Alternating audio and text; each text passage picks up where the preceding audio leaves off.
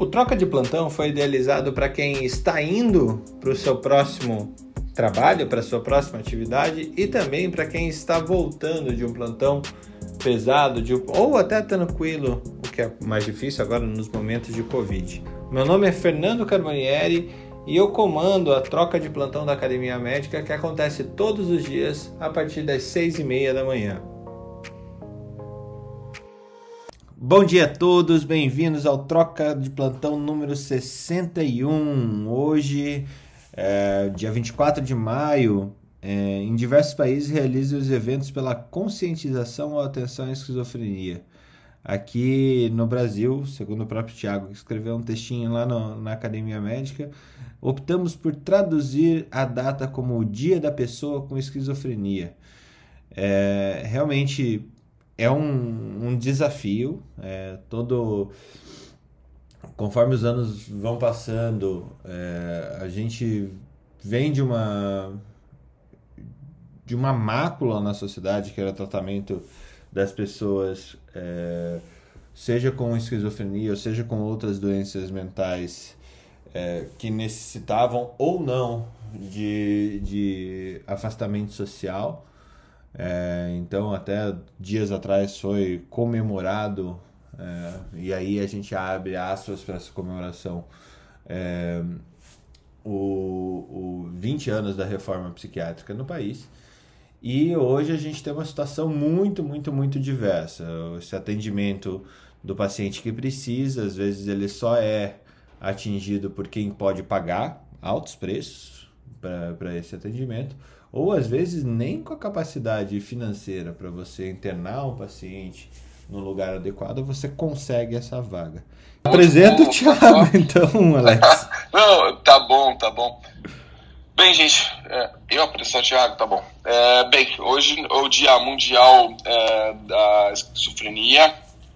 Trouxemos aí, o, o Fernando trouxe o Thiago para falar então sobre o tema Tiago é médico psiquiatra, psiquiatra, o cara bomba lá no, no Instagram, tem, sei lá, 200 milhões de seguidores aí, eu não sei o número, por isso que eu tô já, já colocando lá em cima. É... Não, e se você multiplicar as personalidades que acompanha, vai para quatro vezes mais, né? Claro, com certeza. E o cara é, é, uma, é um celebrity, né? No final de semana a gente tô, eu entrei numa sala, Thiago o Thiago aparece e vira assunto, né? Impressionante. E o cara realmente é, é muito bom. Ele tem uma capacidade de, de, de, comunicação com o público alvo dele muito interessante, porque falar de, de depressão, o psiquiatra comentar sobre assuntos é, relativos, por exemplo, como a, a depressão para o paciente de, depressivo, é uma coisa. A outra é você conseguir trazer de forma mais humorada é, esses assuntos que são tão difíceis e de construindo, desconstruindo, desestigmatizando é, o assunto da psiquiatria. Eu acho que esse é o fator mais importante aí da forma como ele se comunica é, é na, na, nas, nas redes sociais, né? O que traz também o que ele mesmo descreveu outro dia, que é é o pós-consulta, né? Então o paciente acaba tendo o seu pós-consulta uh, muito bacana. Tiago, eu acho que se apresenta o teu currículo aí que eu não tenho. Eu sei que você tem um currículo aí, é professor da universidade, de, da FMG, né? E tudo mais. Por favor. Muito obrigado pela gentileza, Alex. Fernando, obrigado pelo espaço para a gente poder discutir essa temática tão importante, né, que é da, da psiquiatria e a esquizofrenia é, acaba sendo o carro-chefe no sentido mais emblemático, né? Onde o povo chamava a mente de questão de loucura e tudo, e devido a, a questão florida de sintomas, né?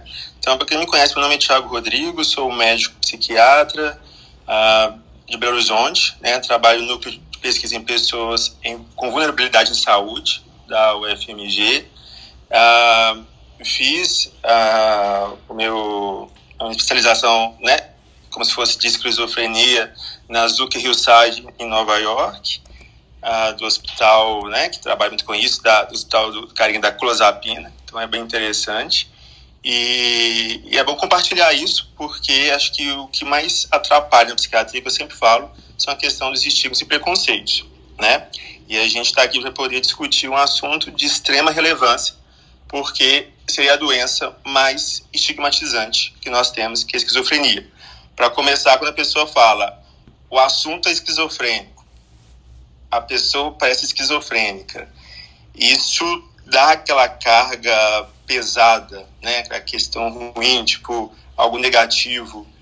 Então, isso a gente já começa a ver como que a gente né, passa essa questão dos estigmas e preconceitos, às vezes sem querer, né? E a gente sabe que é uma doença incapacitante. Então, sabemos que dos 30% que a gente tem, né, de realmente de afastamento de pessoas precisando de reabilitação, são né, de saúde mental. A esquizofrenia acaba sendo um dos carros-chefes com relação a isso. Para quem não sabe, esquizofrenia, a palavra significa como se fosse uma mente partida, né? Ah, ela é conhecida, antes era chamada, né, de demência precoce, por Kreplin, né, porque ela acometia muito, né, a questão do, jovem né, na segunda, terceira década de vida, onde tinha aquela literalmente a questão de desorganização, né, uma questão de desorganização ah, da, da sua vida como um todo, tanto questão né, de memória, questão de afeto e tudo, mas depois, né, com, com os estudos, né, foi visto que acaba sendo de um campo mais específico, né, não somente questão da demência como um todo. Uh, Fernando, tá aí? Tô. É, eu queria só fazer um, um alerta que é, eu sou médico também do Clubhouse e eles pediram para comentar com você. Não sei como é que eu vou fazer isso, mas qual que é a sua especialidade? Você é, é, trabalha com o que mesmo? Eu, eu hoje eu sou empreendedor full time, assim, eu saí da assistência desde 2017. Ah, 17. Bom, meu querido, é, gostaria de falar que você não é empreendedor. Não? Não. Você não tem nem primário. Ah, meu Deus, eu tô investindo tanto aqui. Dorme com essa aí, né? Trazendo Você não tem nem o primário, Fernando. Como assim? É, tô aqui com seus familiares e você é, precisa de, de ser internado. Cara, é é, provavelmente não sei, eu não sei se eu fugiria, não sei se, não sei. Você entendeu o drama de uma pessoa, de você saber o que, que você tem uma profissão, que você se construiu como empreendedor, e o médico vira e fala: você não é isso. Ah, não, você, você arranca a identidade da pessoa. Tipo, Fernando, você torce pro Curitiba.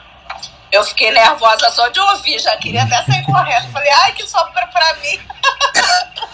Você jogou no coxa a vida inteira. Você é um ídolo do coxa. Tá louco? É... Levantou o título de brasileiro. Exatamente. Então, quando a gente pensa em questão da esquizofrenia, né, antes tinha outras divisões, mas hoje que a gente fala a questão mais moderna, através do DSM-5, e vai vir no, na CID-11, que hoje a gente tem, é um espectro, né? Então a gente fala do espectro da esquizofrenia e outros transtornos psicóticos, né? E as cinco características mais marcantes, que o primeiro é a questão do delírio, né? O delírio seria aquela capacidade assim é, da pessoa ter, diferenciar, né? Não conseguir diferenciar nem juiz, ter o juízo de crítica e de realidade. Então a pessoa pode ter os pensamentos delirantes e aquilo é uma verdade imutável para a pessoa. Então a pessoa acredita naquilo piamente porque é uma verdade para ela. E isso gera né, uma, um sofrimento absurdo. Pode ser que pode ter conteúdo bizarro, né? Eu já tive pacientes que falavam assim: ah, eu fui, é, eu fui enviado por Deus, né, para colocar o Bolsonaro no poder. Uma coisa assim. É, já, já tive pacientes que falam: não, eu tenho uma, um rádio no meu peito, uma rádio que toca o dia inteiro e me perturba. E aí uma vez, eu sei que, que Caras d'Água, alguém pediu para fazer um, tirou um raio-x do tórax para mostrar para ele assim: você tá vendo? Não tem rádio dentro do seu peito, do seu tórax. Aí ele falou assim: não, é porque tá atrás do coração. Não É um iPod. muda. É um iPod também, né? Não, é, não muda. É uma realidade que não muda. Nós temos segundo que são as alucinações, né? As alucinações. Então, a gente sabe que é a questão da percepção, né? Que a gente são aquelas alterações na percepção que ocorre, né? É, é sem estímulo externo. E na esquizofrenia, geralmente são alucinações auditivas.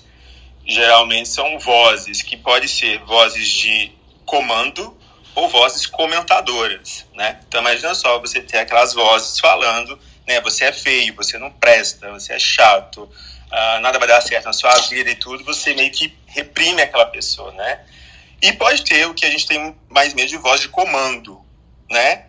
Pula daí, é, aquela pessoa com uma faca, e isso acaba ah, gerando uma, um, um caos maior que a gente sempre tem que investigar quando a gente pega uma pessoa né, com a psicose repente com esquizofrenia. Principalmente analisar que tipo de voz é essa. Tá? Temos a desorganização do pensamento, gente. Então, a pessoa, assim, é, o discurso, a pessoa às vezes pode ter um, um afrouxamento de laços, né?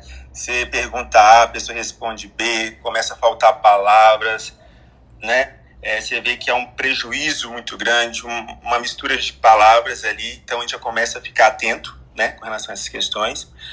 Temos a alteração do comportamento, que né, a questão motor, né, a alteração motora. Então a pessoa pode ficar extremamente desorganizado, né, às vezes com uma agitação, ou pode ficar aquela questão ah, catatônica, né, a pessoa sem muita reatividade.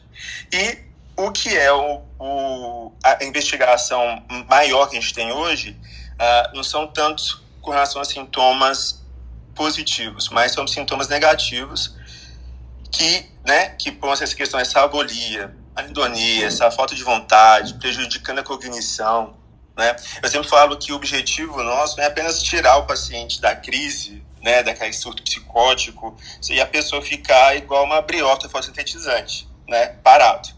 Não tem jeito. Então, o objetivo né, do tratamento, os desafios nossos também é com relação à questão da, da, dos sintomas negativos, porque às vezes o próprio medicamento pode ah, trazer prejuízos com relação a isso. Né? O medicamento que pode salvar a vida do paciente, ele também pode prejudicar nessas questões. A esquizofrenia pega cerca de 1% da população mundial, na meta-análise mais recente, é, no Brasil temos cerca de um milhão, um milhão e meio de pessoas com esquizofrenia diagnosticado, tá? Ah, temos cerca de metade das pessoas, 50, 70% de pessoas não estão sendo tratadas de um modo correto, né?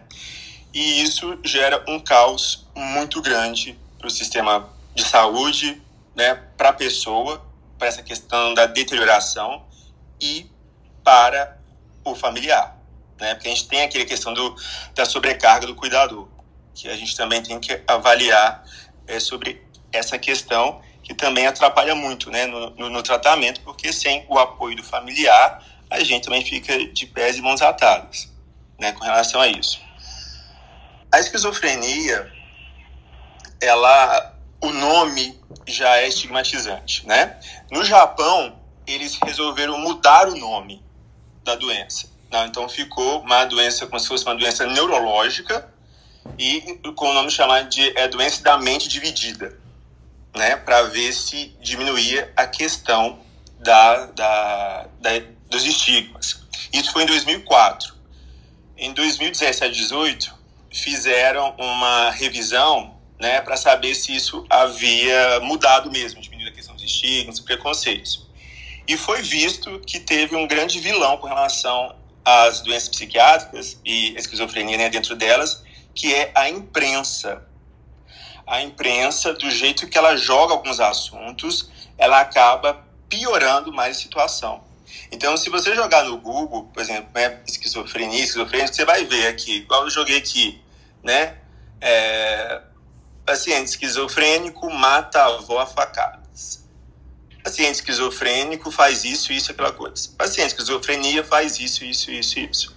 Então você joga isso de uma maneira irresponsável e isso gera essa questão estigma, ou seja, o paciente é perigoso. Cuidado, que ele é esquizofrênico, é perigoso. Então isso já afasta a questão do, do tratamento. Por isso, quando a pessoa chega no consultório e ela chega perturbada, ela pergunta, doutor, pelo amor de Deus, não é esquizofrenia não, né?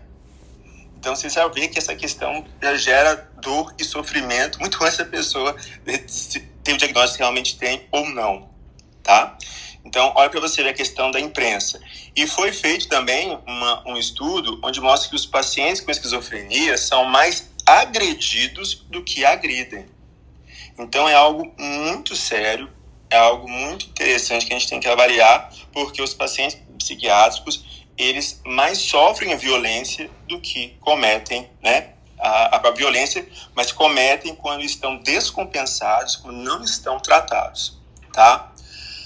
São pacientes que, é, de tratamento, gente, dois terços não conseguem seguir o tratamento. Então, a adesão é péssima. Isso envolve muitas questões. Envolve questões é, familiares, envolve questão da gravidade da doença, tá? São modelos que tentam explicar, tá? Então, na uma causa, no início começamos com a questão da dopamina, né? Que é, um, que é a questão máxima, né? De, de alteração ali no, no D2, que é sintomas bastante produtivos, né, os sintomas positivos, porém, né, viu que ah, não é somente isso. Tá? Então, hoje nós temos modelos glutamatérgicos, nós temos modelos serotoninérgicos, tá? Ah, não temos exames pra, dentro da psiquiatria para comprovar patognomônicos, mas nós temos ah, alguns estudos né, que mostram realmente alterações no cérebro, né, como dilatação de ventrículos é, e afins que mostram que há um problema excepcionalmente com a pessoa que não está tratada, tá? Com relação ao tratamento, nós até o nosso consenso está errado. Então, assim, às vezes tem a questão do PCDT, que a gente viu aqui no manual, manual da Coentec, é, errado, tá? Não prioriza o paciente, não, então é uma bagunça no tratamento é, com relação a isso. Então, nós temos a melhor nós temos os antipsicóticos né, para tratar, que são os típicos e os atípicos. Ah, os típicos, né, a linha, o clássico né, do aloperidol, que salvou muitas vidas, realmente mudou muito, foi uma revolução.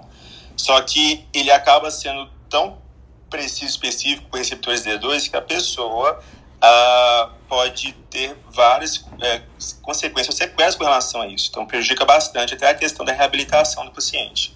Então, com os, os atípicos, né, que inclui risperidona, que inclui olanzapina, quetiapina, consegue, além de atingir outras teorias para explicar a esquizofrenia, é, tentam agir naqueles sintomas negativos, podendo melhorar a questão do paciente. A única droga que pode mudar mesmo a, o destino do paciente, a questão né, de vida, assim, dele, trazer melhorias, é a clozapina a clozapina, que é disponível no SUS, né? Ba é, olha você a clozapina é uma medicação cara que alguns pacientes é, reclamam, né? A questão de ser cara, porém é disponível no SUS, só que menos de 10% dos médicos usam. Já é um, certo problema. Por quê? Porque dá trabalho, né? Então dá trabalho a gente introduzir essa, medicação, fazer exames de sangue semanal, a poder monitorar de perto esse paciente. Então isso é, acaba dando trabalho, mas é, é, um, é uma medicação que a gente tem que manejar, né, questão dos efeitos colaterais e tudo, mas é uma, uma droga que não tem sido pensada pelos médicos para tratar alguns pacientes. E lembrar que quanto mais jovem a gente trata o paciente, né, quanto mais no início do surto, é melhor o prognóstico, tá? Geralmente, ah, os homens são de início mais, ah, né, na, na parte da primeira, da segunda terceira década de vida. A mulher às vezes costuma poder ser um pouquinho mais tardio, mas hoje temos também as psicoses de início tardio também. Então, o idoso tudo pode ter a questão da esquizofrenia, tá? Tem que ficar muito atento a diagnósticos diferenciais com relação a isso.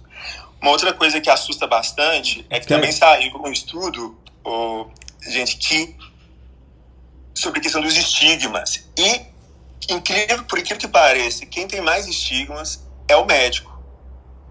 O médico saiu com uma pessoa que tem mais estigmas, principalmente o psiquiatra.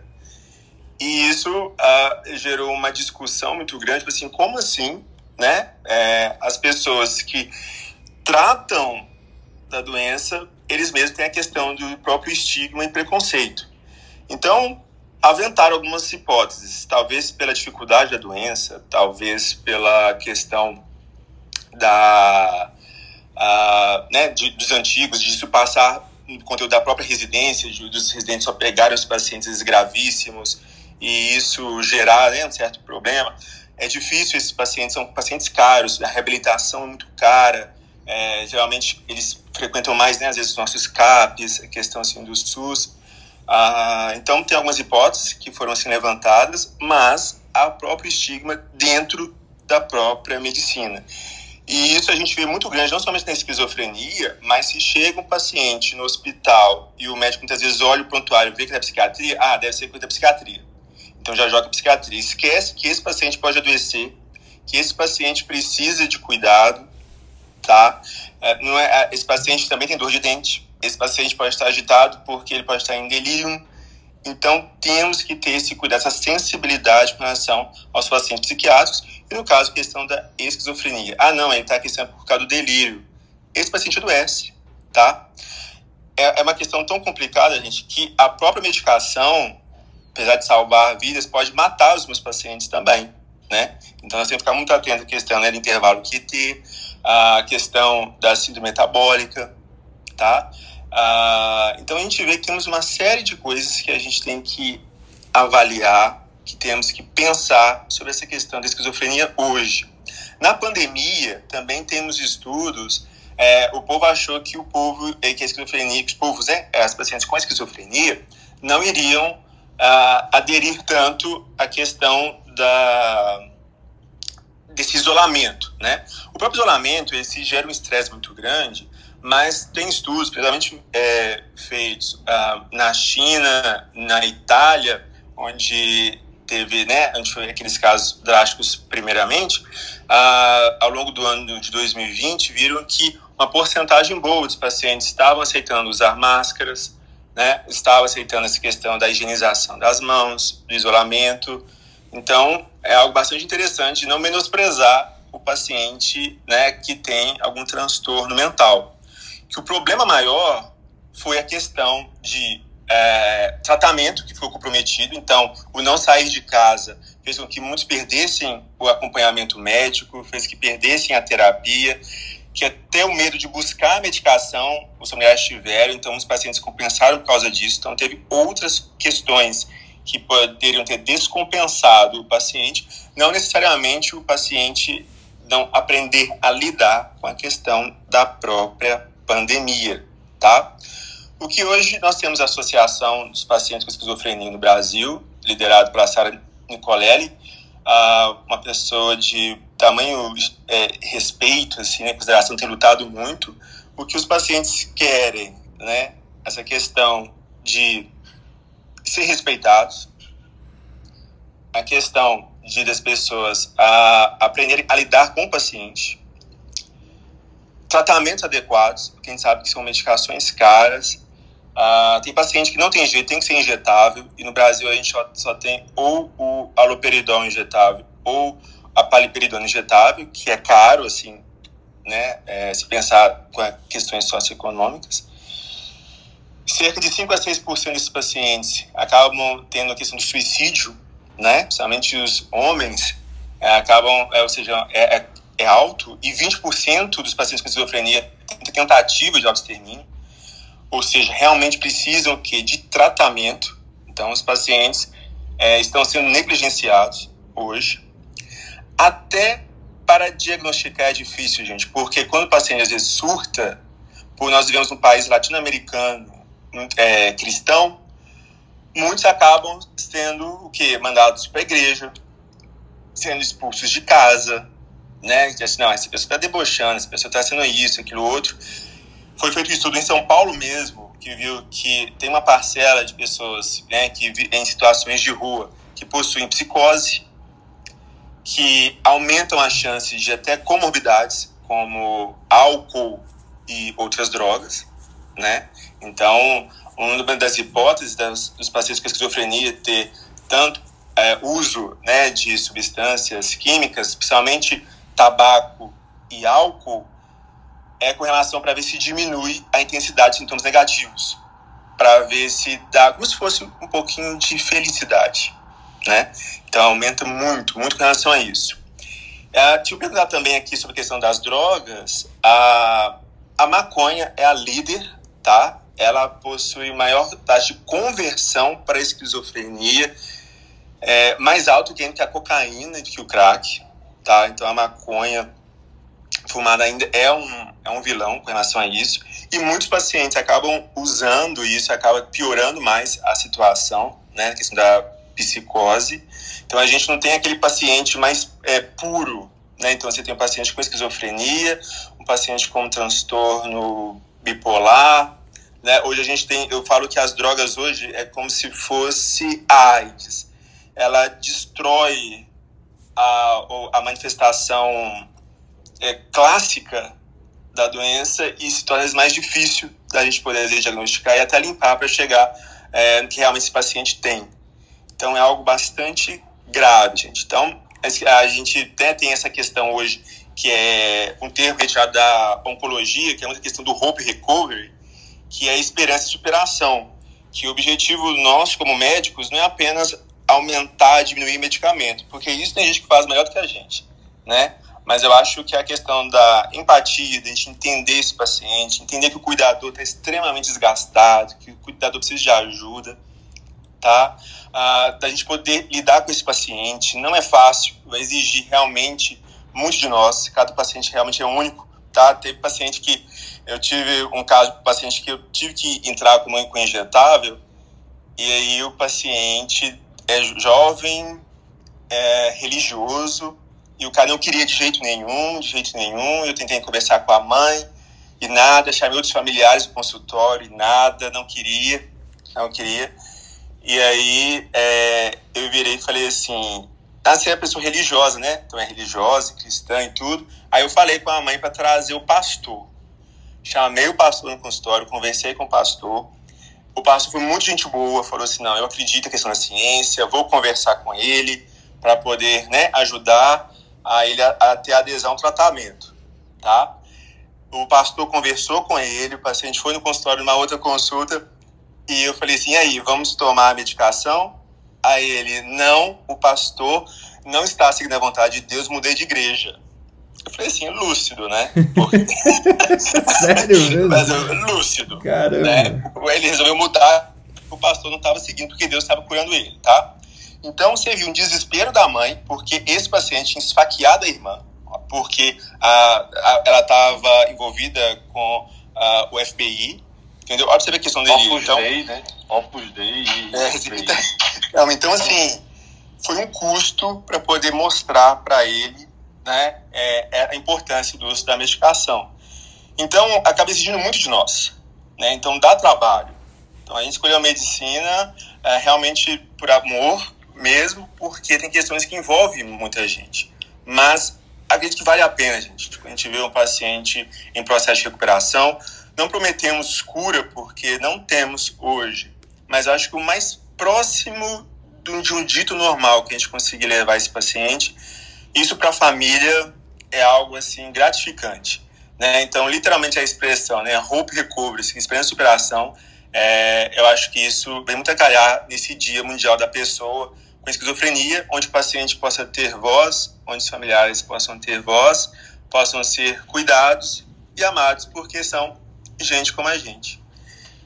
Ô, Thiago, se me permitir fazer uma pergunta bem rapidinho. Alex, É. começa contigo e primeiro de tudo. Thiago, é brigadão, viu? É, Alex, Felipe, depois Débora, depois quero colocar uma coisa para os médicos de trabalho aqui e a Carolina que subiu, Carolina que é nova que subiu aqui Também pra, quero pra falar. falar depois, quero fazer uma tá? pergunta. Tá bom. Também. Já levantei a mãozinha. Não, também temos Dessa vez eu fui rápido, ufa. É, Tiago, o, sabe, a grande dificuldade que nós, médicos do trabalho, pelo menos é, nós temos aí, é, nós temos um contato, às vezes, muito. um, um tempo de contato muito curto com um paciente, com um paciente com esquizofrenia, para poder, justamente, é, dentro da nossa expertise, é, definir aptidão, como reinserir uma pessoa que está em tratamento e ainda tendo cuidado, porque em alguns casos o risco não é só para ele, mas para outros, né? No sentido que você coloca uma pessoa para dirigir um veículo, é, quando ele vai operar uma máquina é, é, que é pesada, em diversos é, aspectos, né? A gente enfrenta uma dificuldade muito grande nessa definição de aptidão e às vezes ainda temos uma, algo que talvez você viva menos, é, às vezes a tentativas de, de ganho secundário, né? Mesmo que seja ou, ou por um quadro de esquizofrenia que não chegue a comprometer a alienação mental, ou um quadro que às vezes a pessoa quer é, é manifestar isso para ter um ganho, às vezes de, de afastamento do trabalho e tudo mais. Mas ainda, ainda fugindo disso, pensando justamente nessa dificuldade que a gente tem, existe algum, alguma, alguma regrinha, uh, algum segredinho, alguma, alguma ajuda para que a gente consiga uh, determinar isso? Ou, Alex, deixa isso para o psiquiatra? Como que você daria de dica aí do dia? Bom, uma excelente pergunta. Alex, é realmente não é fácil. No entanto, que a gente, é, quando o paciente ele surta, a gente precisa de acompanhar esse paciente para saber o que ele realmente tem, porque tem várias uh, classificações. Né? Então, a gente tem né, é, psicose breve, a gente tem uh, transtorno delirante, a gente tem esquizofreniforme, esquizoafetivo. Então, a gente precisa de um tempo, das vezes, de acompanhamento desse paciente para podermos entender. A gente vê a questão de idade, a gente vê o, um dos motivos, questão do surto, né? Então, a gente fez então, o ambiente de trabalho, o ambiente de trabalho que é estressante, a gente sabe que temos questões genéticas, uh, neurobiológicas, mas também temos o fator ambiental, né? O que está acontecendo uh, com esse paciente, questão familiar, como é a questão do suporte, como é que esse paciente respondeu, está respondendo ao tratamento, né? É o acompanhamento com o psiquiatra e a equipe multiprofissional, como é que está essa reabilitação, entendeu? Então, acho que é, não seria interessante jogar esse um peso todo por cima de vocês, porque realmente é um tempo muito pequeno, mas a dica é pegar essas informações da equipe que está tratando esse paciente. Ele tem que ter alguém responsável, né? Que está acompanhando. Então, por isso que eu acho que hoje a gente pensa em algo mais moderno, é que é, ambientes de empresas e tudo estejam altamente ligadas com a equipe da psiquiatria, porque é extremamente importante esse acompanhamento até para vocês terem esse feedback. Né? Porque é difícil. A, a esquizofrenia até, é, até que pode ser até um pouco mais fácil comparado com o paciente com depressão, né? Então, que pode ter gente que ganha, ganhos secundários com relação a isso, seria um pouco mais fácil, é um desafio até para nós. Mas eu acho realmente importante que a gente esteja ligado, é, porque os, as, as, pessoas elas precisam realmente serem cuidadas e avaliadas. E eu sempre falo que não quer dizer que ela vai voltar, por exemplo, a um trabalho, à profissão de antes, né? A doença, infelizmente, é grave. Mas acho que o trabalho em conjunto, de saber se existe né, um processo de própria reorganização do trabalho dele, né, questão funcional, é, pode ser uma das medidas que pode auxiliar esse paciente né, para tentar voltar ao ambiente de trabalho e também a gente observar a resposta dele quando a gente está ligado com a equipe que está tratando o mesmo. Porque é muito tempo muito pequeno e a psiquiatria precisa de tempo até para diagnóstico e a gente pensar é, essa, essa questão na saúde do trabalho, é, fico pensando aí o Alex, que já trabalhou com, com populações maiores, que ele trabalha hoje, a Débora, que trabalha com uma cidade descentralizada aí, trinta e tantas mil vidas. Cara, a gente tá falando de, é, nessas trinta e tantas mil vidas, 1%, a gente tá falando de 30 pessoas, né? É, ou grandes populações de empresa. E, e a minha pergunta é, e até puxando a Alex e a Débora, é como que isso é tratado em âmbito de, de saúde corporativa. É, se vocês acham tratamento, hoje aqui no Brasil, se vocês acham tratamento adequado é, para seus pacientes e como que o Thiago vê isso também, essa, essa relação. E depois da, das respostas, Caroline e Felipe, que a Caroline já tinha pedido uh, a parte aqui na hora que ela subiu. Alex, Débora. Oi, Fernando. É, talvez minha realidade hoje é, a gente encontra de todos os tipos, sabe, Fernando? Por isso que eu coloco. A gente tem é, o paciente que realmente tem a doença, a gente vê é, de uma forma coerente, tanto de, de, de, de tratamento já do médico assistente, da família.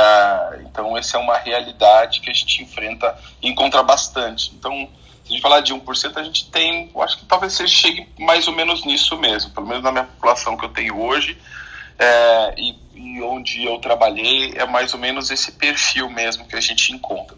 A gente tem é, alguns casos, que, como eu falei, né, que a gente tem a dificuldade de definir, né, ou porque existe a doença e a, a própria manifestação, é, a, a, a, nossa preocupação é se realmente qual é o momento que eu posso estar é, tá trazendo essa pessoa para atividade, mas eu acho que a maior dificuldade que a gente tinha no passado, hoje a gente está rompendo um pouco essa barreira, até porque hoje o médico psiquiatra assistente ele deve falar com o médico de trabalho, está escrito na resolução do Conselho Federal de Medicina.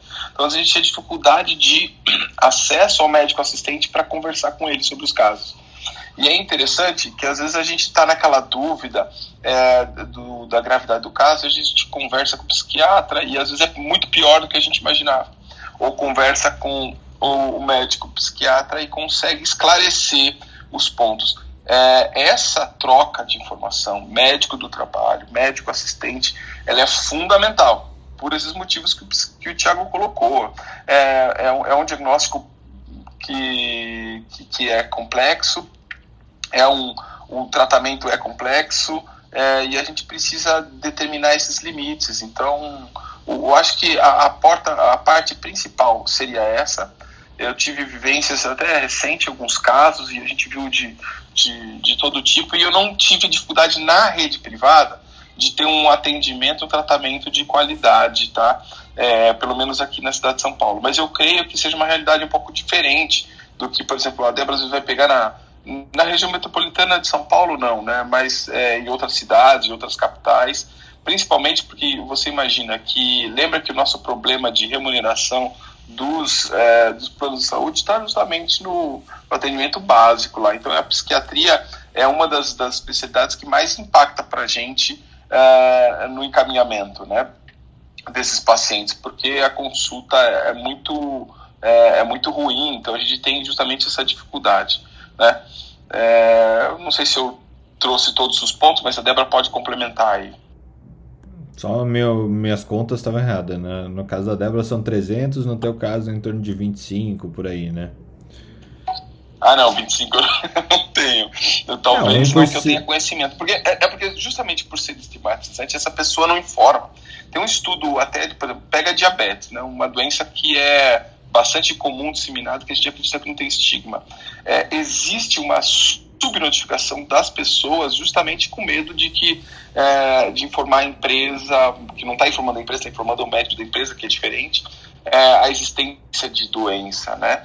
Então, a, epilepsia, então existe um número de doenças. Imagina a, a, o caso de esquizofrenia, quanto que eles vão mencionar isso num exame admissional, você precisa ter um vínculo para que às vezes essa informação chegue, ou chegar num quadro em que leve à inaptidão. Mas temos sim casos que é, rotineiramente aparece.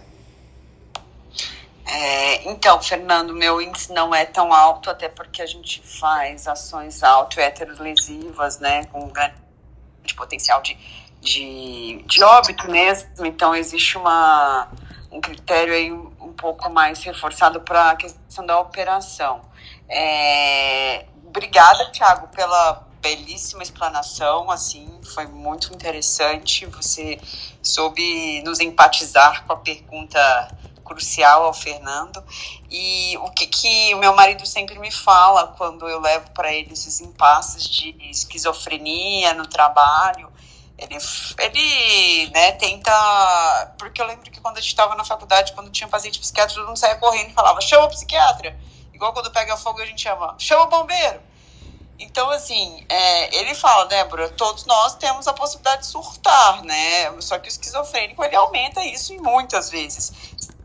Que isso não torna é, incapaz para o trabalho. Obviamente que vocês vão direcioná-los para ambientes que não tenham tantos riscos de, de, de né, de operacionar, operacionalizar uma, um caminho de aço líquido. Não dá, porque se né, tiver algum problema, é, guindaste. Então, assim, é, existem possibilidades de readaptação laboral.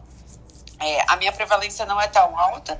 É, gostei do que você falou, que é uma coisa que eu bato muito na tecla, porque eu sou é, geralmente meus chefes são engenheiros, eles querem um mais um dois. Eles não pensam que pode ser dois e meio ou um e meio, né? Então, assim, é, o diagnóstico em doença mental, doença psiquiátrica, ele é dinâmico ele não se fecha numa primeira consulta, quiçá, né, num acompanhamento bem feito de aí alguns meses. É, ao contrário do Alex, eu sempre bati nessa tecla que eu gosto muito da questão do SUS na doença mental. Eu não estou falando que é o melhor do mundo, mas a gente está bem à frente de outros países. É, consigo bem na relação de dependência de álcool e drogas, me movimentar bem nos interiores do Brasil. A gente direciona, a gente tem um atendimento razoável, a gente consegue conduzir bem, com referência contra referência. Não é o melhor do mundo, mas existe CAPS, AD, então eu, eu sou muito feliz com essas possibilidades. Fernando, é complicado, é, gera afastamentos longos, é, dependendo da, é, de como foi a crise, se não foi tratada, se não está sendo bem conduzida, a pessoa apresenta uma piora permanente, quase sequelar, então fica mais complicado de readaptá-lo, tá? É, infelizmente, eles não podem ser enquadrados é, como cotistas. Eu acho que isso ajudaria bastante, porque existe uma grande dificuldade de inserção e reinserção no mercado de trabalho. É, é uma situação muito complicada. Eu acho que a gente tinha que ter um olhar muito mais atento. Infelizmente isso não acontece. É, é, dependendo do comportamento prévio, assim, da boa relação que eu tenho com os colegas, a gente consegue sim é, estabilizá-lo no local, entender o momento, ter, entender os fatores gatilhos, entender as, a, a, os comportamentos diferentes que podem deflagrar uma crise. Então, isso é super importante, é, a gente ter todo esse contexto aí, essa rede de apoio para que a gente consiga manejar bem a situação desse colaborador. É difícil, como o Thiago mesmo disse, não dá para conduzir sem ser psiquiatra. É, ô, Thiago, outra coisa que eu gostaria que você reforçasse, que as pessoas às vezes não entendem o que é o sintoma positivo e o sintoma negativo. Eu entendi porque eu sou marido de psiquiatra, meu marido é psiquiatra, mas às vezes até algum médico, outros profissionais que não sejam médicos, eles não vão entender uhum. é, o sentido de positivo, de ficar eufórico, e negativo, de ficar mais deprimido. Eu acho que é legal, às vezes, a gente explanar isso um pouco melhor. Mas, Fernando, é assim que a gente toca. A gente avalia o colaborador, a gente avalia a atividade que ele executa, a gente avalia a rede de apoio, assim como os colegas, o gestor, e também como a gente vai conduzir isso em termos de encaminhamento médico, estabilização do quadro, fatores de gatilho para conduzir e assegurar que esse colaborador vai ficar em segurança ele mesmo e não vai ofertar risco de perigo para os colegas. Não, perfeito. Tiago. Obrigado, gente. Muito bem colocada essa questão. É, é, aqui a gente fala de sintomas positivos, a gente fala de sintomas produtivos do paciente, que são os mais famosos. Os delírios, as alucinações, as alterações comportamentais. Os sintomas mais questão negativo seria como se fosse algo mais uma depressão, prejuízo da cognição, né, questão de memória, a pessoa sem vontade de fazer as coisas, esquecimento. Então seria nessa parte fala negativo, tipo, deixar a pessoa parada ali sem função. Muito bem. É, Caroline. Olá, bom dia. É, gostaria de parabenizar a sala É a primeira vez que eu entro uh, em uma sala aqui da Academia Médica, já estou seguindo. Muito obrigada pelas explicações, Thiago. Sou formanda em medicina é, daqui a algumas poucas semanas.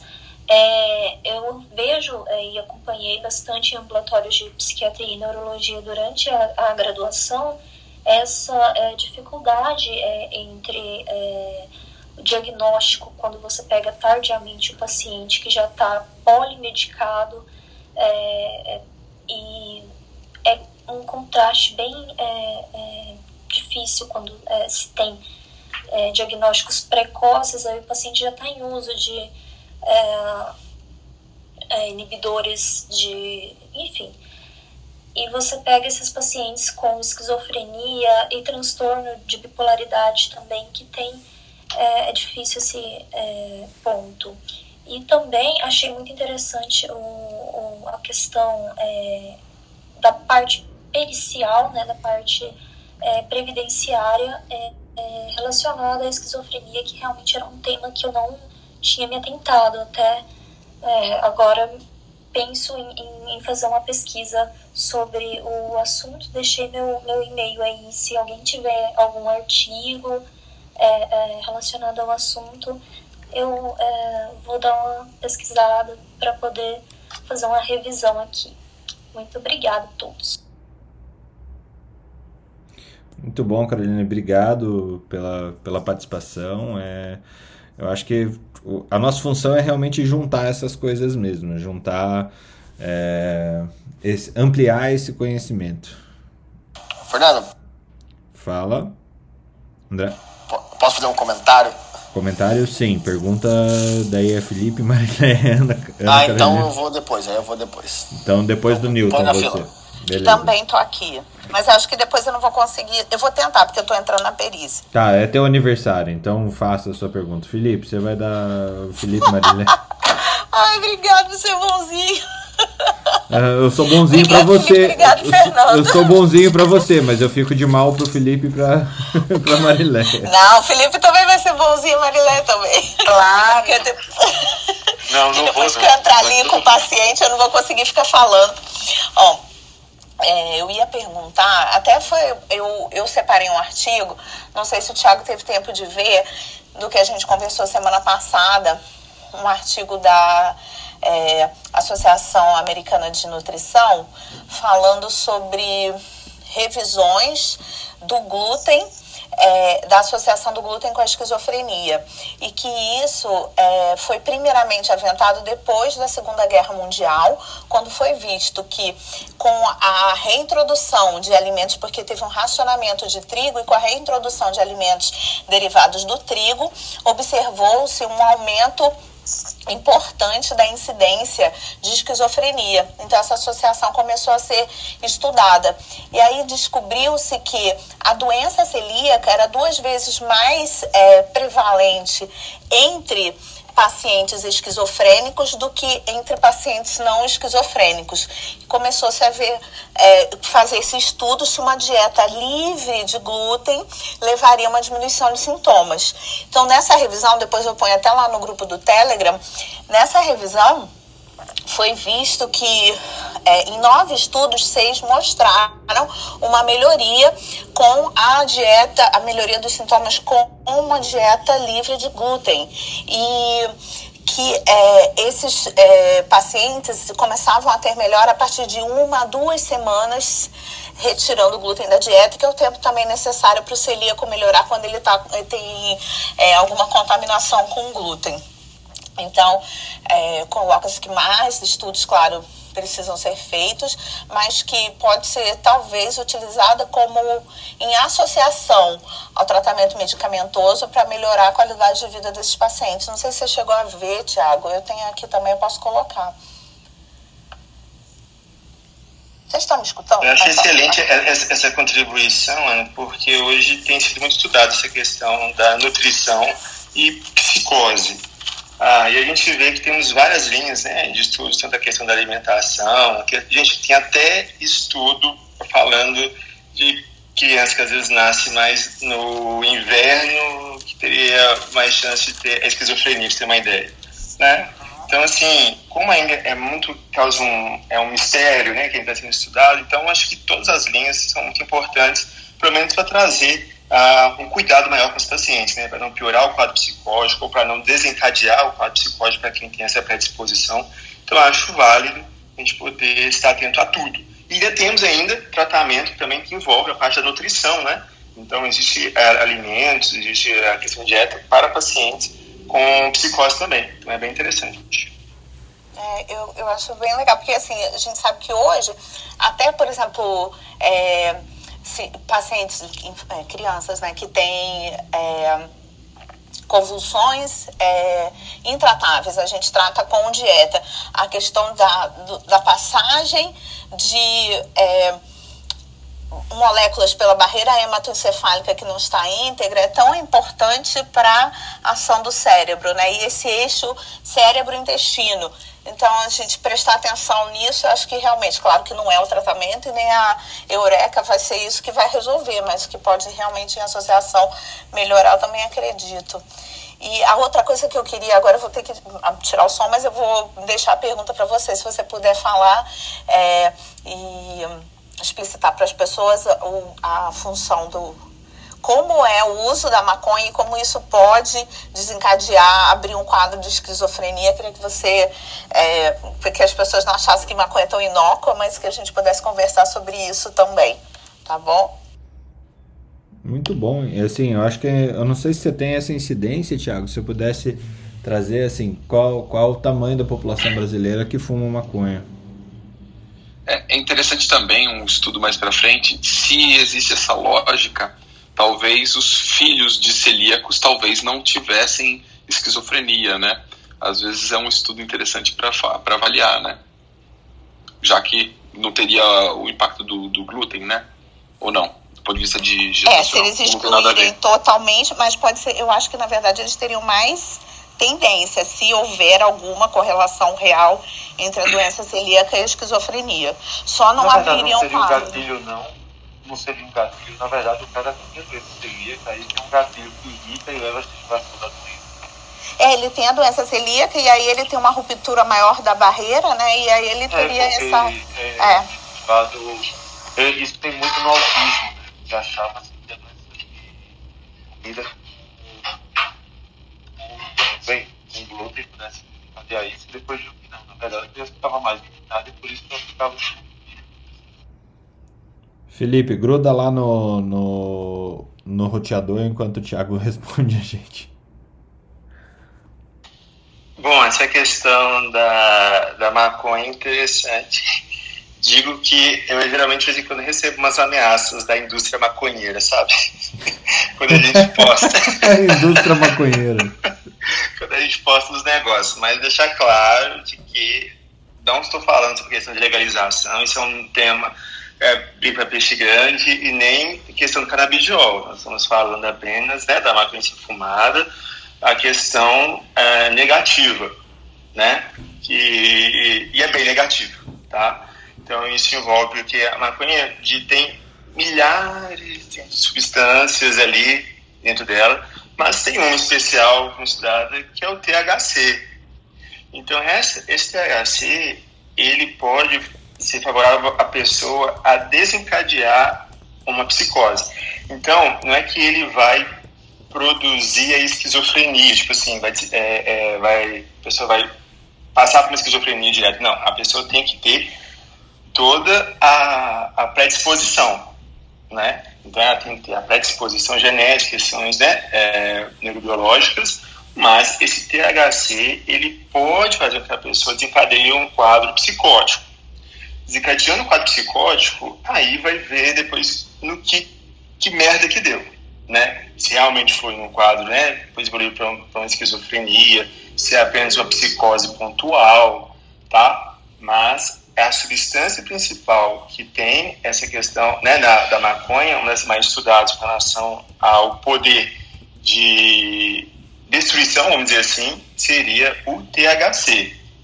Quando a gente pensa no canabidiol, né, é, que tem sido para questões de, de, de tratamento assim, né, de doença e tudo, tem sido muito estudado, questão muito controversa e tudo, dizem né, sendo cientista, que até o canabidiol, para poder ter um efeito mais adequado, tem que ter uma porcentagem desse THC, sabe?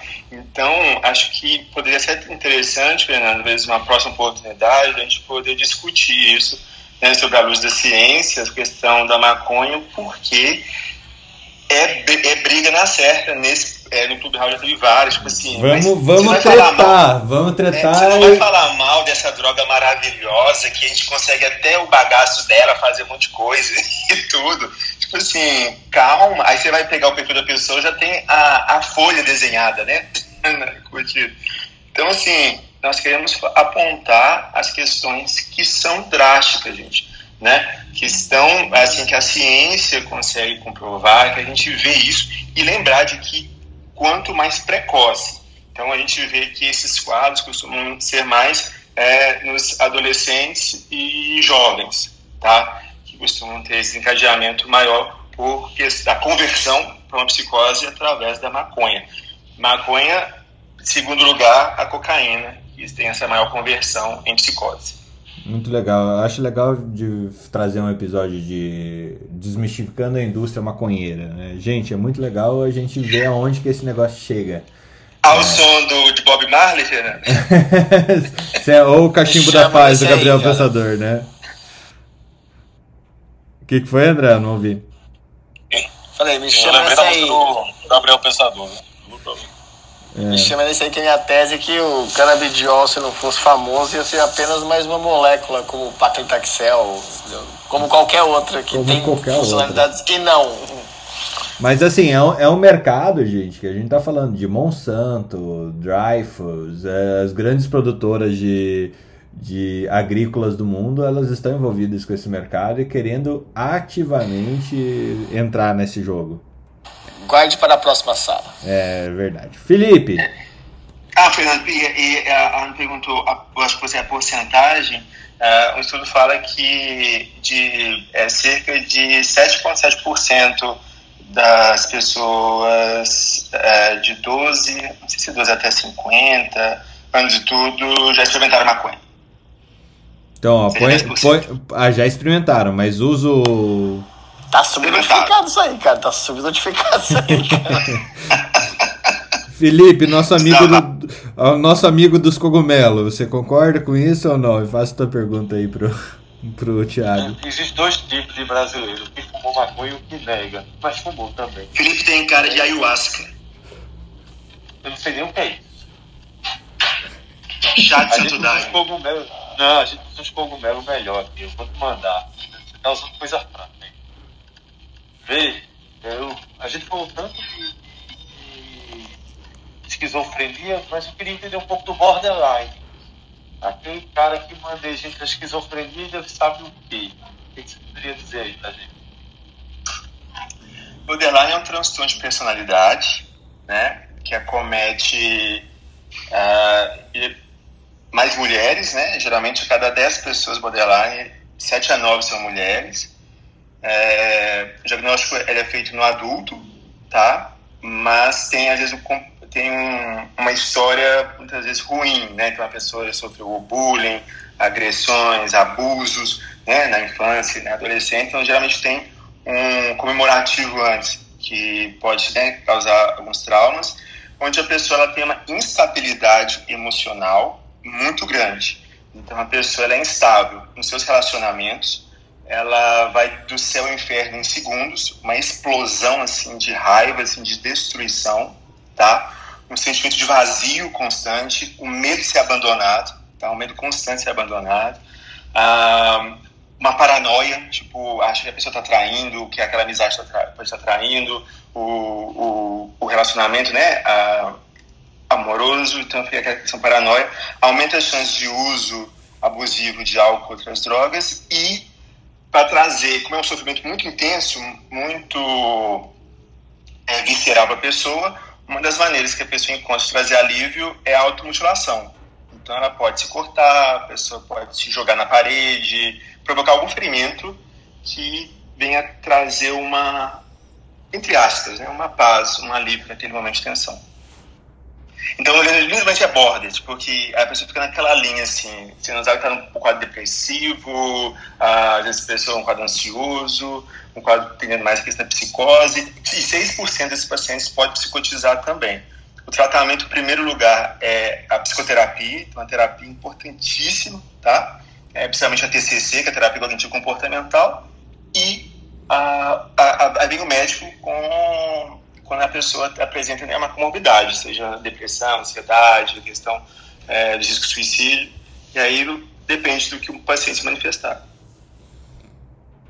Mariléa.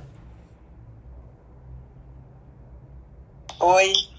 É, na realidade, eu queria apenas, Tiago, te parabenizar aí pela sua fala em relação a esse tema tão relevante que é transtorno mental, esquizofrenia, e dizer assim que eu fiquei é, muito feliz pela sua abordagem é, frente a um paciente com esquizofrenia quando você contou aí a história de que você atendeu, o paciente não queria fazer uso da medicação, atendeu a família e você extrapolou o núcleo familiar indo até a, a, ao pastor, que é o, o núcleo de convivência daquele paciente. E isso é muito interessante, porque é uma visão mais uh, focada mesmo no paciente quando você extrapola essa relação.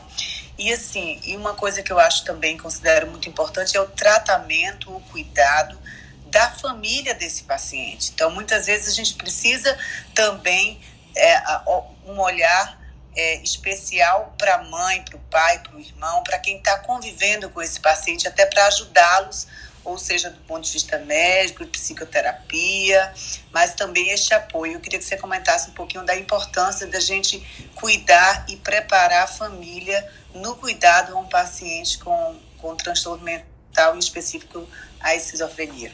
É isso. Marilene, obrigado pelo comentário brilhante, como sempre.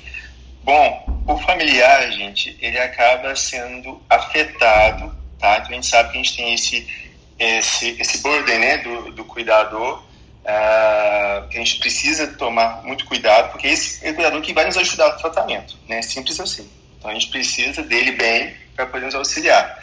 Chega um ponto, Marilé, que é, o paciente já chega, né? Às vezes já com algum diagnóstico e tudo, e eu pergunto, eu faço questão de perguntar é o paciente que já tem um diagnóstico, já sofre algum tempo, eu pergunto para o familiar, para o cuidador assim, é, você sabe o que ele tem? Aí fala assim, o médico falou que tem esquizofrenia. Aí eu pergunto, você sabe o que é? Ele, não. Como assim você não sabe o que é esquizofrenia, né? Não sei. A pessoa acha que pode se é, ficar bem rapidamente, ela não sabe o que esperar, ela acha que às vezes a pessoa, ah, tem tá fazendo gracinha. Então o paciente, o, o familiar, infelizmente, não está sendo convocado para as consultas. Tá? E isso é importante dentro da psiquiatria, isso é importante para qualquer gente. O paciente ele tem a sua individualidade, ele tem ali o seu momento assim, a sós, mas existem alguns casos que precisa do familiar estar junto, de marcar uma reunião, de ensinar para ele como é que se cuida. É igual quando a gente pega um paciente com Alzheimer, né? De um paciente com Alzheimer que ah, ele estava com trauma de banho, tipo, era o momento terror, era dar banho na hora que eu perguntei como é que você dá banho nele, tipo assim, jogava o idoso dentro da, do, debaixo do chuveiro. Eu falava, mas não é assim que se dá banho, né? Você primeiro vai molhando uns pouquinho as mãos, né, dele, para ele sentir a, né, a questão da água, tá mais quentinha, tudo. Então, vai demorar, vai dar um trabalho, mas o paciente vai ficar menos agitado, vai ficar mais abordável e o familiar vai ficar feliz, porque ele está fazendo algo que é bom, né? está tratando aquele paciente e vai sentir que não está prejudicando, invadindo muito. Então, gente, qualquer transtorno, dentro da psiquiatria, o familiar tem que ser ensinado a como abordar, o que esperar, o que é essa questão crônica, tá? Porque é ele que está convivendo 24 horas. Então, é importantíssimo a gente ter essa sensibilidade com relação ao familiar, explicar tudo de uma linguagem acessível, tá? E sempre se colocar à disposição para esclarecer qualquer dúvida do dia a dia. Obrigada, Diel. Uh, acho que o André, ele. Tá aí ainda, André? Tô, se eu puder fazer. É, na verdade é um comentário, assim, é, que eu vou ter que sair para uma chamada. Então faz. Então, é um negócio Ah, ontem eu e o Thiago a gente teve um papo super legal sobre é, é, doenças psiquiátricas e que era para ser uma conversa de 15 minutos e durou 2 horas e 30. é, aí uma coisa que a gente falou, até Débora, você, não, que você não sabe, eu sou engenheiro químico de formação e eu comecei minha carreira em fábrica. Aí eu tava falando um pouco com o Thiago sobre isso. Eu, eu fui engenheiro de petroquímica mesmo. Então, eu vi, eu até falei, é uma coisa, é um lugar que eu não gostaria de trabalhar de novo, sabe? Eu tive, eu tive experiências não muito boas, assim, como engenheiro dentro de fábrica. E aí a gente estava falando sobre estigma de esquizofrenia, é, e aí indo para o lado corporativo, o quão diferente é em ambientes laborais distintos, né? Então, o estigma da esquizofrenia e principalmente doenças mentais, assim, dentro de ambientes corporativos, de escritório, é, ele é um, e aí as pessoas têm muito mais é, receio de reportar, é, porque o, o, ambiente é mais próximo. É, em geral, você tem classes sociais é, muito parecidas, então aquele cara que pô, o cara fez faculdade e tal, ele vai assumir que ele é esquizofrênico pro RH da empresa, o que, que vão pensar dele e tal. Que é um tipo de estigma, é um tipo de tratativa, né? E de, de, ambas tão difíceis quanto, né? E dentro da, de, uma, de uma operação, onde você tem é, aquela, aquele sentimento de é, o, a, o, pessoal da operação, é o cara que é, é, o operador que ele, é, ele, ele, ele é contra o engenheiro, o engenheiro quer de, mandar ele embora, né? É, e aí você, você, você esconde outros tipos de estigmas e principalmente é, ligado a, a, abuso de álcool, né, muito comum com operador, né, e com, e com engenheiro dentro de fábrica. E, e, o estigma de esquizofrenia ele fica meio de lado, porque é uma coisa que no, no, no mundo de uma fábrica, ele, ele até as, as pessoas mais de, de menor instrução, infelizmente ligada à classe social, elas têm nem ideia de que seja, né? Então, é, é, como deve ser difícil para vocês, você, o Alex, né, é, lidar com esses dois tipos de, de mundos, onde o estigma teoricamente deveria ser o mesmo, mas você não consegue encontrar, né? Porque são, são coisas diferentes. Só um comentário. Querem complementar, Alex? Eu queria fazer uma pergunta, já aproveitando aí a fala do André. Boa, Newton. É, é o seguinte, é, se Assim, eu tenho, eu tenho, eu tenho duas perguntas, Thiago. Se a partir de que idade é, uma pessoa, por exemplo, pode ter esquizofrenia em crianças? Essa é uma dúvida. E a segunda coisa é se a, a, a profissão a, e o tipo de pressão que o sujeito está exposto, por exemplo, eu tenho um grande amigo meu que teve uma, um surto psicótico, ele é engenheiro, era na verdade engenheiro responsável por uma obra grande e ele nunca tinha tido nenhuma manifestação e ele manifestou durante essa obra. Ele, ele pegou um carro e viajou 10 horas é, e ele, ele fala que nem lembra do caminho, só para você ter, só você ter ideia. E a partir daí a vida dele mudou. É, bom, pediu demissão e outra coisa que eu achei bem interessante que ele ficou com vergonha, né? Desse diagnóstico e ele pediu demissão, não, é, tipo assim, não ganhou nenhuma parte de, de, Como é que eu posso dizer? Nada da empresa em relação a. Benefícios nenhum, da empresa. Nenhum né? benefício, nada, porque ele ficou com vergonha, pediu demissão. É, e hoje a vida dele, assim, mudou muito. Ele, assim, praticamente está sem trabalhar. Cara jovem, 30 e poucos anos na época e realmente mudou a vida dele completamente. Eu queria saber se ele, se o tipo de é, trabalho ele era responsável por, por muitas pessoas numa obra grande, se isso pode realmente servir de gatilho, o tipo de pressão para a gente, por exemplo, cuidar no sentido preventivo, né? Para quem tem alguma, alguma predisposição. Bonito, obrigado pela pergunta. Posso, posso acrescentar só, Thiago? Assim, é, existe alguma evidência genética clara e se existe, a gente está caminhando para algum teste genético para avaliar a predisposição a, a, a, um transtorno esquizofrênico, a, um, a um, um, uma síndrome, tá? já que a gente é, tem vários tipos de diagnósticos, uma síndrome é, esquizofrênica ou essa possibilidade de ter um gatilho durante a vida e você porque pelo que eu estou entendendo você tem uma tarja assim né? a partir de agora você é esquizofrênico e tua vida mudou realmente para sempre. É, existe algum teste para isso? Aproveitando a pergunta do Milton bem colocado Fernando. Primeiro pode ter psicose em criança sim tá? Não vou saber te falar bem sei da minha área mas pode ter psicose tá é a questão do. Você falou a questão, Fernando, da síndrome. Hoje eles que é, estão sendo, está sendo discutido se não colocaria talvez esquizofrenia como se fosse uma doença, é, uma síndrome, entendeu? É, me faltou causa... a palavra, é espectro ou síndrome? Hoje é espectro, hoje colocaram como espectro, né? Hoje é espectro. Hoje, segundo a DSM-5, é espectro. Mas há uma tentativa né, nessas discussões acadêmicas de colocar que fosse algo mais sindrômico por causa dessa repercussão muito grande. Né? É, está sendo estudado sim, alguns marcadores e tudo, mas não temos né, ainda disponível, assim, questão para quem tudo está mais restrito a, a, a questões de laboratório de pesquisa. Não temos nada patognomônico, né, por isso que é uma tem que ser muito bem avaliado, gente, porque é um olhar dependente mesmo.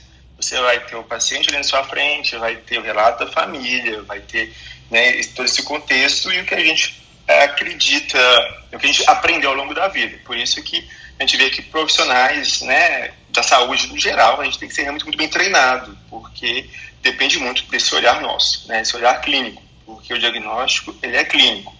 Mas uh, tem algumas né, tendências de gente, né, linha de pesquisa, alguns tipos de marcadores. A, a própria Unicamp tem um laboratório que também está bem avançado nessas questões, né, que estuda apenas a esquizofrenia, também está com alguns projetos bacanas sobre isso, mas hoje, infelizmente, nós não temos. Hoje, uh, o que a gente tem mesmo são questões, são, é, a gente pede exames para poder descartar outras coisas, né? Por exemplo, uma pessoa que tem que tirotoxicose e tudo, ela pode simular uma, uma pode ter, né, uma questão, um quadro psicótico. A gente tem que avaliar a questão do uso de drogas, né, é, e outras questões que podem atrapalhar o paciente, pode simular questões da psicose. E ambiente, ambiente de trabalho, é, ele, ele entra dentro daquela questão ambiental de estresse, né? Então, mas a gente sabe que uma dona de casa que também tem um ambiente estressante pode desencadear, assim como uma pessoa que trabalha em chão de fábrica, isso depende muitas vezes da pressão, né, da pressão do ambiente. Então, o ambiente também ele entra como fator. Ah, obviamente, tem alguns que são mais, né, assim, outros menos, assim, a gente sabe de uma certa forma, gente, é, todos têm uma certa pressão. Desde aquele que trabalha, às vezes, numa multinacional, mas que vive tomando, por exemplo, eu até comentei, até brincando com o André que hoje muitos profissionais é, acordam ligados no Venvance e desligam no Rivotril, né?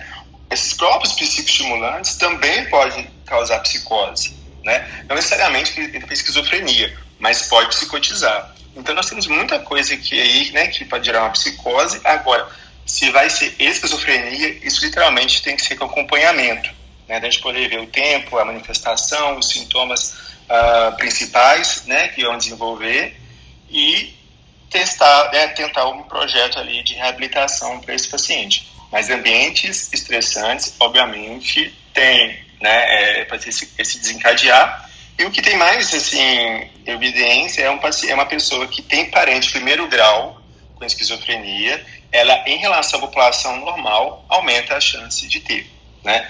Não quer dizer que vá ter, mas ela tem que ficar de olho bem aberto, né? tentar levar mudança de estilo de vida como um todo para minimizar os fatores ambientais desencadear uma psicose. Você, você contou, você falou de um ponto que eu quero trazer um, um clubhouse disso, um troca de plantão sobre isso. A gente falava, na época da minha faculdade, já, já se falava bastante em, em doping acadêmico, né? O pessoal usando o Venvance ou Rivotril para ter melhor performance enquanto é, estudantes, né? E isso é muito comum aí no mundo é, de quem está fazendo pesquisa e tal. É, e eu acho que um ponto que você tocou é um doping executivo, né? É, tanto seja para mimetizar ciclos circadianos, né? Então a pessoa é, toma remédio para acordar e toma remédio para dormir, quanto para performance como executivo mesmo. É, e é, é, é bastante, tá bastante na moda. Eu já vi várias pessoas me solicitando, pedindo, ai, ah, o que, que você acha do Venvance? Eu acho que eu vou performar melhor, vou corrigir é, meu transtorno de déficit de atenção e tal. Só que é, realmente o jeito que as pessoas encaram isso é como se não tivessem consequências, né? E as psicoses é, ocasionadas por medicação, elas são mais comuns do que a gente pensa, né, Tiago? Muito mais. Muito mais como Thiago, imagina. Yeah, posso fazer um comentário rápido aqui? É, cara, isso, é um, isso seria um tema de uma outra sala, cara. E eu posso até trazer a experiência de.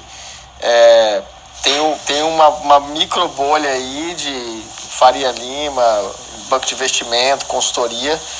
Cara, esse doping corporativo não, não é uma coisa normal. É uma coisa frequente e incentivada. Muito, se você não, muito, não, se você, não é tipo assim, é, dois caras fazem. Todo mundo faz. Tem a gavetinha do negócio, entendeu? Não é tipo assim, eu uso. Tipo, é, hoje a gente vai varar e vai na gavetinha lá e pega, entendeu? É um negócio fora do comum, cara. E muita. Fora o microdosing, né? É. Fora o microdosing que. Eu não queria falar sobre microdosing. e, e tem prescritor para isso, né? Eu, tem, eu tem queria fazer um, um, comentário aqui com o André. É, o que ele falou é super interessante, né? Esse segmento de óleo e gás, em que ele teve vivência. Eu trabalhei também no segmento de óleo e gás, né?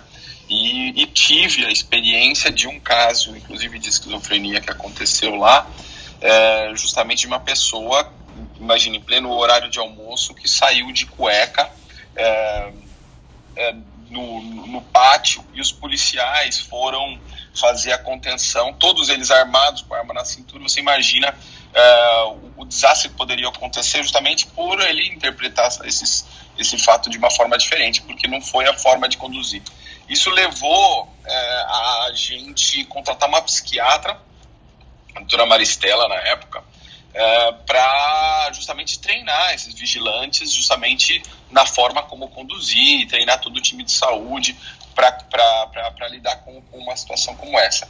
E é interessante porque realmente no ambiente de uma refinaria existe um, um processo de pressão e, e, segurança fortíssima, segurança da operação por, por vários motivos. Né? Você imagina é, uma ocorrência é, numa refinaria, o, o, o impacto é, vamos lá, tem dois tipos de impactos. O primeiro é impacto ambiental, né? É, na refinaria que eu cito, teve maior acidente de impacto ambiental uh, na, na história e tem a ver com mais monotonia do que é, algum outro transtorno mental é, de, de, um operador, ou um impacto, como já aconteceu, por exemplo, de é, um excesso de carga, ou o quanto que isso é, parar uma refinaria por conta de um transporte, como aconteceu em Porto Alegre, de, de, de produtos, é, de, de, de, erro na operação, às vezes de produtos, é, fazer parar uma refinaria por um dia, o quanto que isso é um prejuízo gigantesco para a empresa. Então tem o um impacto ambiental, o risco de uma explosão, o risco.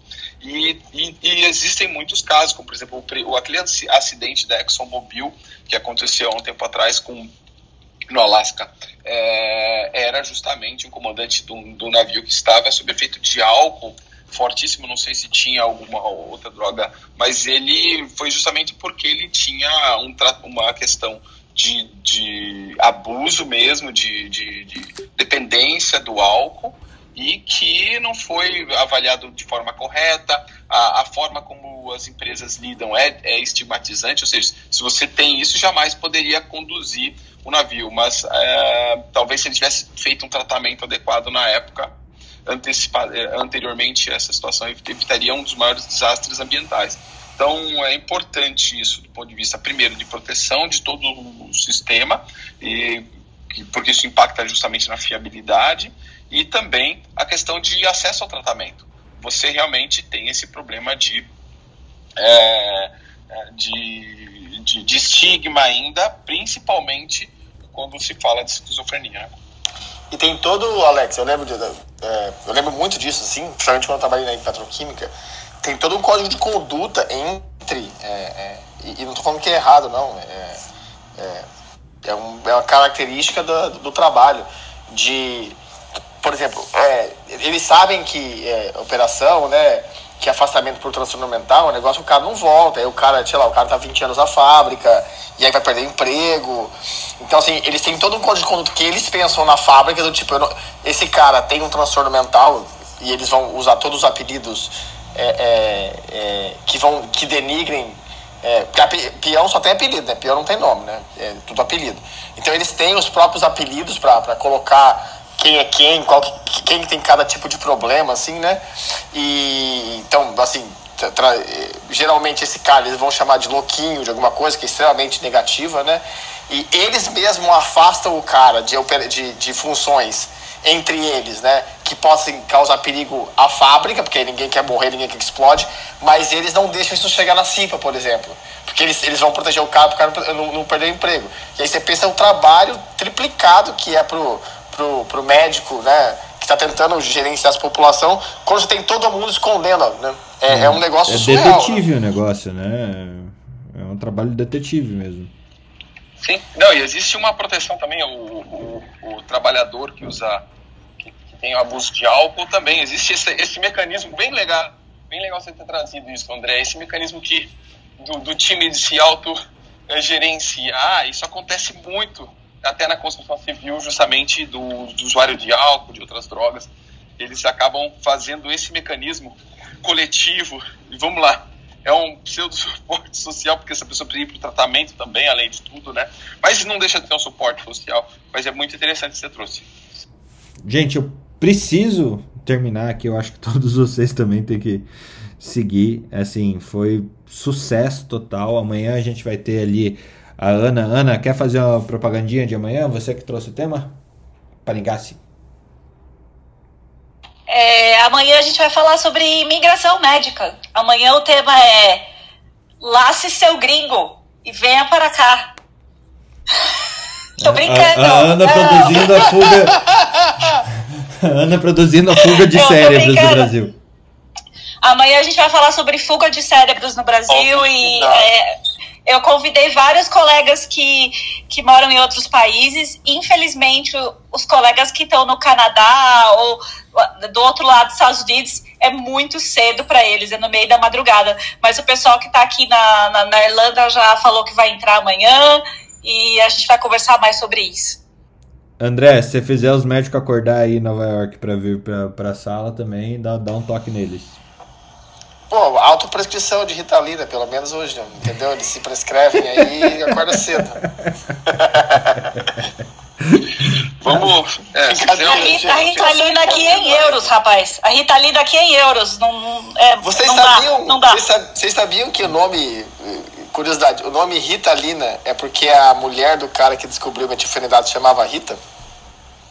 De verdade, sem, sem zoeira. Sem ser da revista Caras? Não sabia.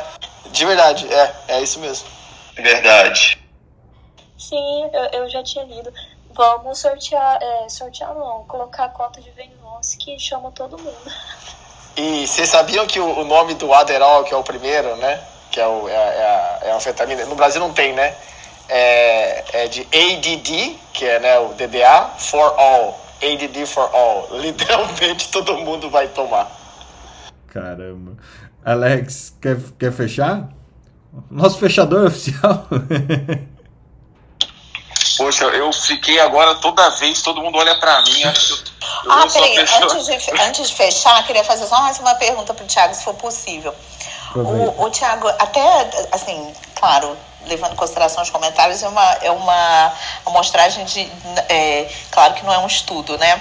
É anedotária, mas a gente vê que as pessoas têm é, buscam, em geral, as pessoas que têm algum distúrbio buscam as profissões em que tem menos contato com pessoas, né? Então, é, na engenharia a gente costuma ver mais casos, porque os pacientes que eu vejo, na maior parte, eles são, eles vão para engenharia, eles buscam é, profissões em que eles já vão ficar mais afastados do convívio com pessoas e que às vezes convívio com pessoas aumenta o estresse deles. Não sei se isso é uma percepção ou se isso é real. Boa pergunta, Ana. Eu, eu, ia, eu ia exatamente perguntar isso, se tinha a ver, se a pessoa procurava uma é, profissão já baseada no seu perfil assim psicológico. É, isso é algum recado para mim como engenheiro? Não, você claro que não. Você é um engenheiro diferente. Você gosta de falar. o André já tá com ideação, já tá com ideação persecutória. Ritalina, Ritalina aí. É, mas é que. Desse jeito. Mas, Gente, mano, tem sim. Nilton, tem sim. É, tem a questão, principalmente pacientes com transtorno espectro autista, tá? Então você vê muito isso de escolher as profissões onde a pessoa não tenha tanto contato, mas isso pode ser extremamente útil, porque são às vezes hiperfocados, a questão de... Uh, nós temos até um lugar que falou, é, tipo assim, extremamente metódicos, então você tem profissões para isso, né? Que precisa ser extremamente metódico, hiperfoco, a questão da seriedade, então tem sim, tem algumas pessoas, alguns transtornos que a pessoa busca talvez aquilo que ela se encaixa melhor, porque o meio pode contribuir para a estabilidade dela.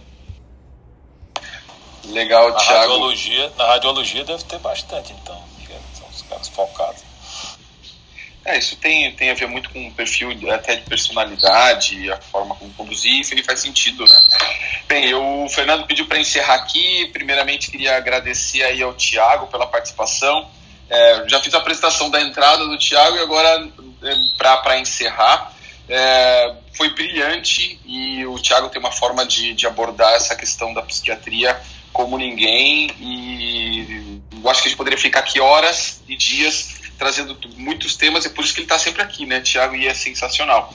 Eu vou deixar aqui, é, então, aberto amanhã, vamos ter a parte de imigração, vou ver se, se eu consigo ainda trazer mais alguém também. É, aquele meu colega, nosso colega o Jorge, da, que está na Austrália, é, alguém tentar ver se alguém acorda cedo nos Estados Unidos. E, Tiago, deixar para você fazer a sua fala em final aí e a gente já encerra com ela, tá bom? E um bom dia a todos. Gente, quero agradecer muito, Fernando, de coração mesmo, de você ter cedido esse espaço, cedido voz, né? Acho que você não sabe o tamanho da importância disso, a gente poder discutir esses assuntos que precisam ser discutidos, tá? Então, obrigado mesmo pelo carinho, obrigado a cada um de vocês por acompanhar até o final, pelas perguntas, tudo isso contribui para o crescimento da saúde mental. Lembrando que saúde mental, gente, não é a ausência de doença, saúde mental é a gente estar bem com a gente mesmo e um equilíbrio com o meio ambiente, tá bom? Obrigado mesmo de coração. Obrigado a você, Thiago. Um abração e até amanhã é, com o tema de é, imigração médica. Para você que não ouviu, não conseguiu pegar a fala inteira do Thiago, que foi extremamente rica, e dos nossos colegas aqui que também colaboraram muito com a ampliação desse tema. É, você pode entrar lá no seu agregador de podcasts favoritos e escutar o, os episódios antigos ou rever os episódios é, do Troca de Plantão da Academia Médica. Um abraço a todos e tenham um excelente dia. Academia Médica. Bem-vindo à revolução do conhecimento em saúde.